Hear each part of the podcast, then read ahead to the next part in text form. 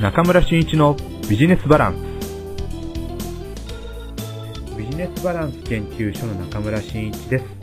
今回のエピソードは、まあ、最近の出来事や第2部ではまた日経 MJ 斜め読みから得た、えー、情報、トレンドですね、えー、そういったものをお話ししていこうと思います。よろしくお願いします。はい。えー、2013年も、えー、5月になりました。え、実はこの4月の24日から、えー、ちょっと、えー、手術をすることもあって、入院を9日間してました。ですので、前回4月30日にこの番組が配信された時は、えー、病院のベッドの上におりましてね、えー、ちょっとネットを立ち上げては、えー、ちょっと状況を聞いてたりとかしてたんですけども、まあ、おかげさまで、えー、5月の2日に退院して、ちょっとまあ、ちょうどゴールデンウィークということもあったので、まあ、自宅療養ということで5日間、まあ、家でゆっくりさせてもらって、もうほぼ、えー、完治ということで、えー、まあ、これからね、えー、どんどん仕事をやっていこうと。特に、まあ、6月からね、えー、仕事をどんどん引き受けていこうということで、今準備をしているというのが、まあ、最近の状況なんですね。まあ、そういった状況の中、実は4月の終わりにですね、えー、終わりって言っても22日なんですけども、あの、知的知、え、知的資産え、経営認定士という、まあ、資格といいますかね、まあ、認定制度がありまして、まあ、そちらの、まあ、勉強をずっと行ってきまして、えー、まあ、合格をしたということで、あの、無事ですね、えー、え、知的資産経営認定士というような、え、仕事をさせていただくことが決まりました。あのまあ、全国にもね、この資格認定を受けてる方おられるんですけども、山口県では、まあ、の、ネットでね、こう、えー、認定士になられた方々はリストとして上がってるんですけれども、山口県の方はそこにはおられないので、まあ、山口県では私が唯一の、ただ一人の、えー、知的資産経営認定士ということで、まあ、活動していこうということで、まあ、今までも、あの、この知的資産経営っていうのはね、このビジネスバランスでも、いろいろとご紹介させてもらったり、あと特集を組んでね、えー、説明してきたりしてたんですけども、まあ、より一層、まあ、お墨付きをもらったということもありますから、公にどんどんどんどんね、PR 広報していきながら、この知的資産経営というものを全国に、えー、広げていくお手伝いを、えー、仲間と一緒にしていきたいなというふうに思ってっております。あの、この知的資産経営につきましては、まあ、第2部の方でもね、またちょっとお話ししようと思いますが、えー、これからもう事業においてはね、ビジネスにおいては絶対必要なことなので、えー、経営革新計画を捉える方々も、えー、おられると思いますが、それだけでは足りません。間違いありません。プラスして、この知的資産経営を一緒にされるというのが一番ベターな経営手法になると思いますので、どうぞ、知的資産経営を認知していただければというふうに思います。そしてね、今5月、私が準備しているのは、実は6月からね、新たな事業をスタートさせます。まあ、これはね、何かと言いますと、メディア戦略なんですね。まあ、これまでも、まあ、IT とかね、えー、私も、もともと14年前かな、え、友人たちと IT ベンチャー企業をね、設立して、で、2年後にはなんとあのユニクロの IT コンサルティングを会社で引き受けてね、させてもらってたんですけども、まあそういった、まあ IT という部分ではいろいろメディアのことに、えー、携わったり、あとあの、まあ私の、まあその時の会社の仕事でね、特にそちらを、こちらをメインにやってたんですけども、テレビ局とラジオ局、FM ラジオ局と、えー、私たちの IT ベンチャー企業が、まあコラボレーション、俗に言うね、えー、まあ、連携いたしまして、メディアミックス事業っていうのをね、立ち上げまして、えー、地域ポータルサイトを、まあ、全国初ですね、いうような形でさせてもらいました。メディアミックスの授業なんですけどね。これをまあやってきたんですが、まあちょっとあのコンサルタントの仕事を始めて、若干 IT からね、こう離れていった時期もあるんですけども、最近ね、すごくあの、また、IT ではなくって、メディアの活用っていうのがね、すごく、重要になってきてるのかなと。まあ、このソーシャルメディアっていうものがね、どんどんどんどん普及していくことによって、ソーシャルメディアだけではなく、まあこれが私が出しているメソッドで、あの、MSR というマスメディアとソーシャルメディアとリアルメディアを組み合わせて価値や情報や経営資源を伝えていくというようなこの手法ね。これが、まあ、すごく注目を浴びてきたので、えー、6月から、そのメディア戦略ということで、まあ、セミナーの講演などね、したり、またはコンサル依頼先にね、メディア戦略を提案をしていくという形で仕事をスタートさせるっていう、今実は準備をしてます。まあこれも、えっと、実は2月ぐらいからその構想を持ってね、準備をし始めて、で、まあ、いろいろな知り合いや関係部署にこう打診をしていったんですけどもね。まあ、面白いですね。こう言って行動すれば、自分から行動すると、不思議と、なんかそのメディア戦略にこういう僕にないものを持ってる、え、方が、こういった方が私のパートナーにいればいいなと思ってるた人たちが不思議と向こうから、こう、私の方にね、問い合わせなんかをしていただきまして、で、お会いして話をして、また一緒にやりましょうというね、えー、ことも始まります。まあ、こういったまあパートナーがどんどん増える中でのメディア戦略を、えー、山口県を中心にやっていきたいなというふうに思っているのが6月です。まあ、こういうね、タイミングで言うのもあれなんですよ。非常にまたいいチャンスもいただきましてね、えー、6月5日には、あの、まあ、Facebook のね、えー、自治体っていうとすごく有名な自治体で竹雄市という佐賀県にあるんですが、まあ、そちらの、えー、Facebook をのね、担当されている古賀さんっていう方が山口市に来られて、えー、これ山口県の県庁のね、情報企画課が、あの、企画したセミナーの講師をされるんですけども、実は私もそこで一緒に講師をすることになりまして、えー、竹雄市のか、の、えー、古賀さんと私のコラボセミナーみたいな、講演会みたいなことがあります。まあ、あの、実は僕はあの、竹尾市っていうのはね、えー、大学時代の友人が住んでまして、またその友人が、あのー、竹尾市のリアルなね、えー、あの、朝市っていうのがあるんですよ。リアルな人が集まって、そこからいろいろね、情報を得る場があるんですけども、まあ、そちらのリーダーをやってましてね。で、非常にこの滝尾市の情報っていうのは、マスメディアでもいろいろ流れていってますけども、それ以上に、まあ、あの、本当ね、リアルな人間関係の中でね、いろいろな情報も彼を通していただくことができて、まあそれもあったので、去年は2回視察に行ってですね、他の視察団とは違う角度で、えー、滝吉のね、視察をさせてもらったんですけども、まあこういった縁もあいまして、まあ今回6月5日に、えー、まあこれがね、またタイトルが、マスメディアあ、ちょっと、マルチメディアだ。マルチメディアセミナーなんですね。マルチメディアという、なんかもう、こう、使われなくなってきた言葉ではあったんですけども、そういった、えー、タイトルでのセミナーがあります。今最近思うのはね、あの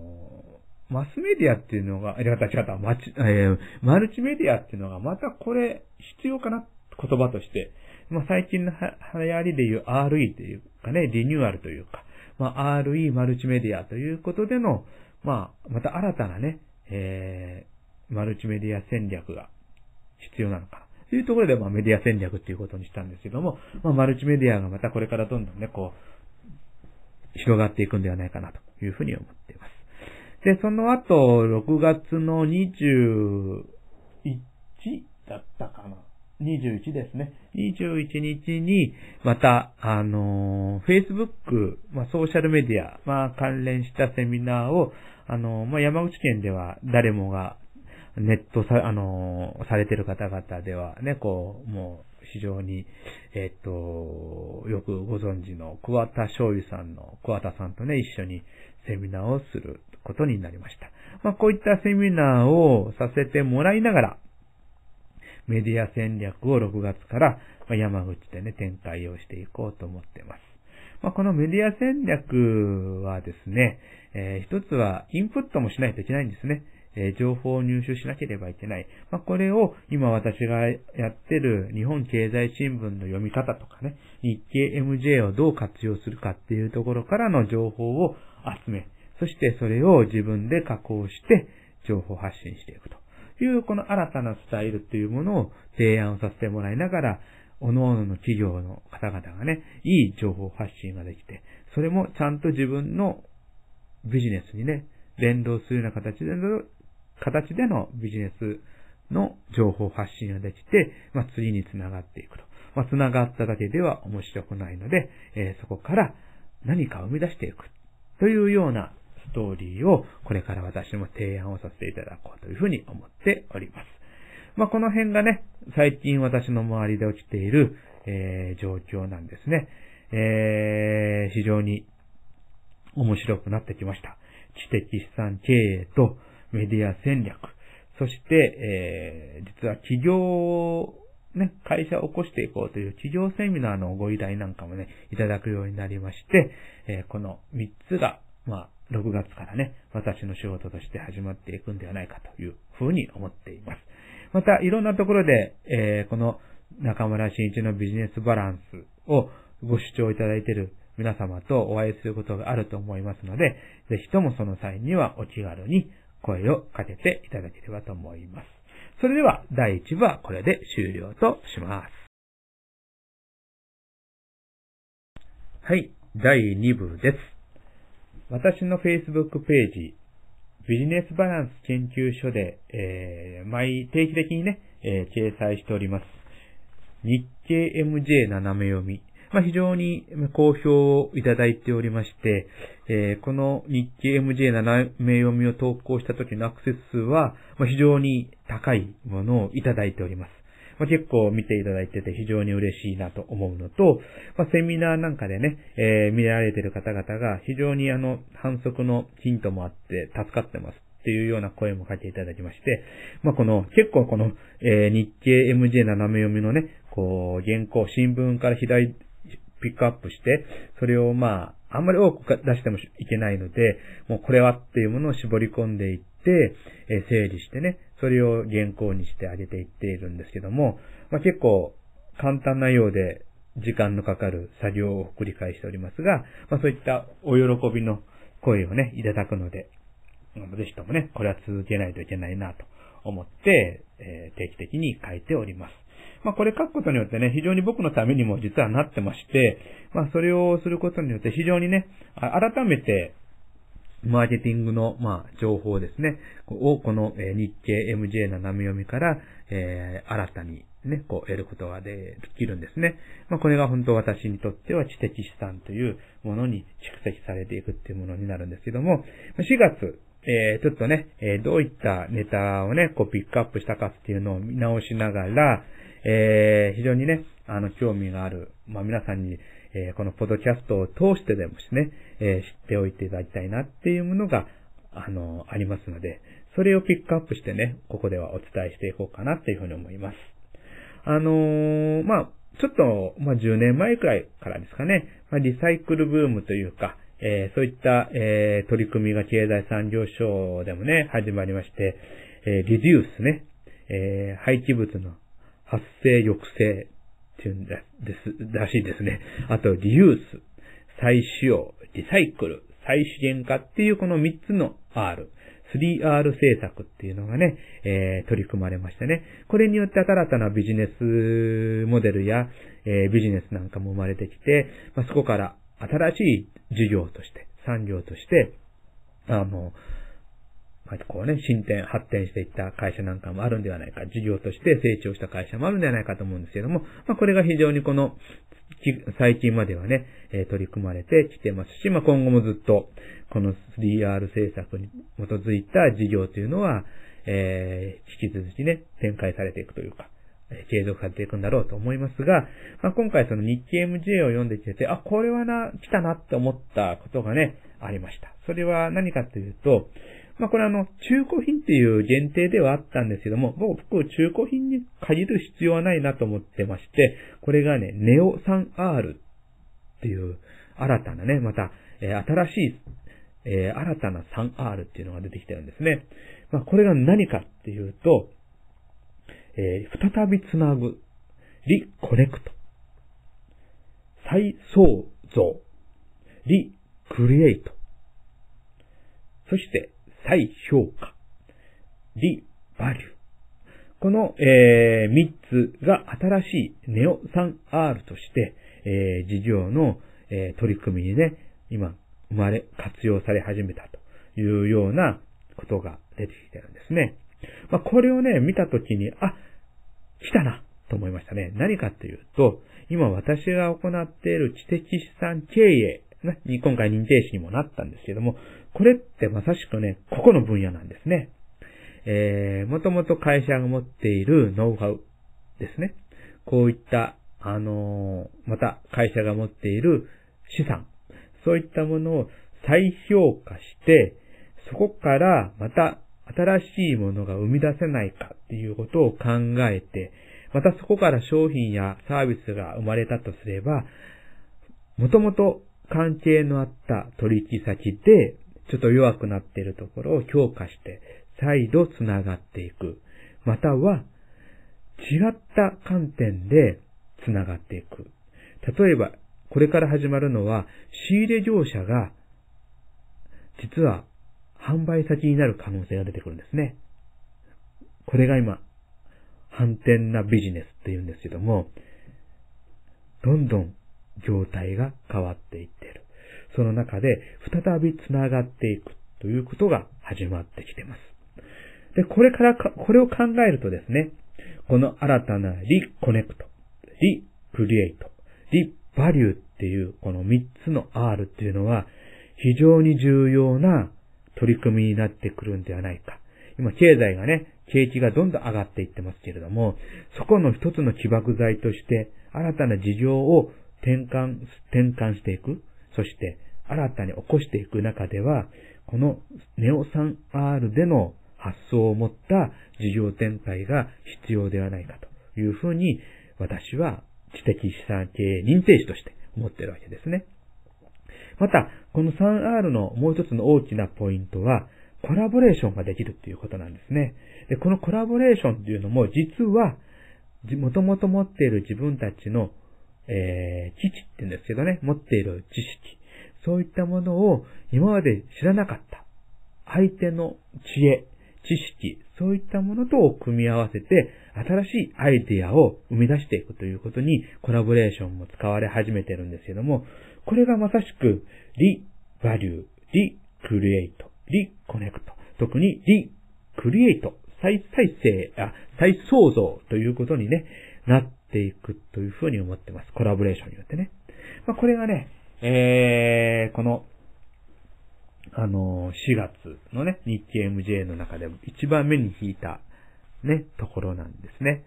そしてね、これからやっぱり出てきてるのは、やっぱりね、あの高齢者というところ、まあ、高齢者ってのはちょっと言い方がおかしくなってきますが、あの、今、景気が間違いなく上がっていってます。えー、この日経 MJ の4月の終わりの方でもですね、えー、こういった記事も出てましたね。日経 DI4 月13ポイント上昇、3ヶ月後はプラスか目前っていうことで消費判断、消費の判断がですね、4期ぶりに改善されていってるんですね。当然、日本経済新聞の方では、円安が100円を超えて、えー、101円こうね、えー、なったり、あと株価もね、1万4000円台を超えたっていう風にね、非常に経済が上向きになっていってますよね。そうすると消費の購買も新たに始まってくる。ただここで大事なのは、えー、まあ、もともとあるね、えー、ものを値段を上げればいいというものではなくて、そこにはちゃんとしたね、価値付けをしないといけない。付加価値をつけていって、ちゃんとその値段があの、まあ、高くなったとすればね、それがちゃんと理由が説明できる、納得できるものにしないといけないんですけども、そういった中で、高付加価値なサービスや商品をこれから創造していく、えー、先ほどの再クリエイトじゃないですけどね、えー、リクリエイト、えー、新しく作っていこうという中で始まってくると思ってるんですね。そうすると一番そういったものに飛びつきやすいのは誰かというと、経験者なんですね。それは誰かそれはバブル世代より上の人たちだと思うんですね。バブルの時に非常に、まあ、価値に踊らされた部分はありますけども、価値を見て価値のあるものを買っていく、まあ、お金が多少あったのでっていう人たちが多くいました。まあ、そういった人たちがまた再度、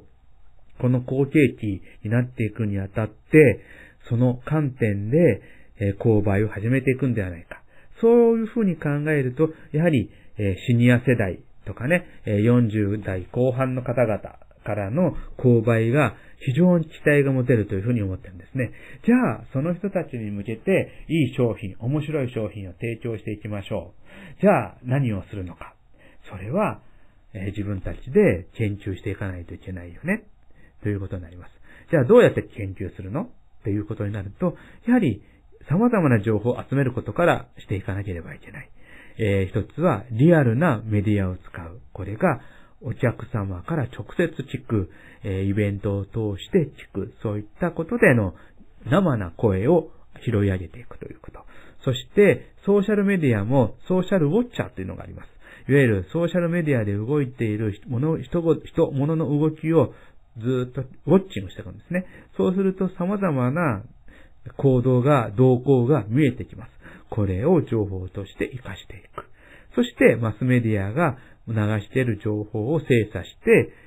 このリアルな情報とソーシャルな情報と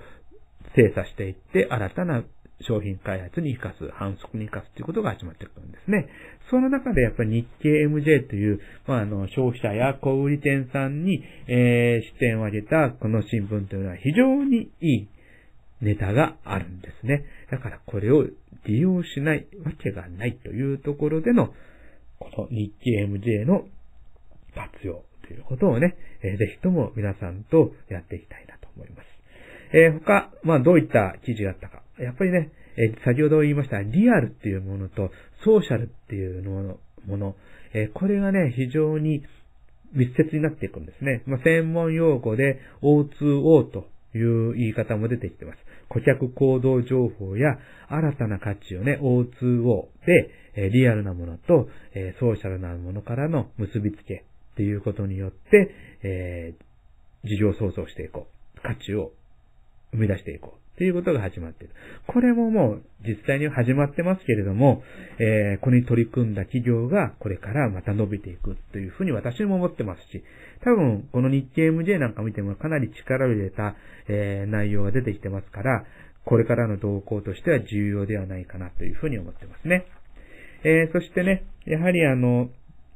あの、なんて言いましょうかね。体験を売っていくっていう情報も多いですね。試食に力を入れるとかですね。あと、そうですね。えー、目を引く反則をしていかないといけないということで、まあ、スマートフォンをうまく使った写あの写真アプリを使ってとかね、iPad とか、えっ、ー、と、デジタルデバイスの、なんだ、スマートメディアではなかった何なんでしたっけ？えっと、えっと、ね、そういったツールを使ってですね、道具を使って見せていくということも始まってきてますね。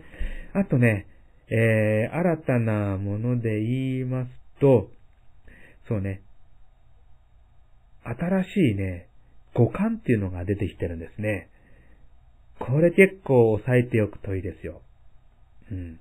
まあ、この新五感って言うんですけども、この新五感についてはね、えー、今度私が、えー、っと、5月の29日に日経 MJ を活用したセミナーをするんですけれども、そこでちょっとね、詳しくお話ししていこうと思ってるんですけれども、この信号感がまた一つの反則ツールとして、反則の、えー、カテゴリーというかな、テーマとしては重要になってくるのかなというふうに思っています。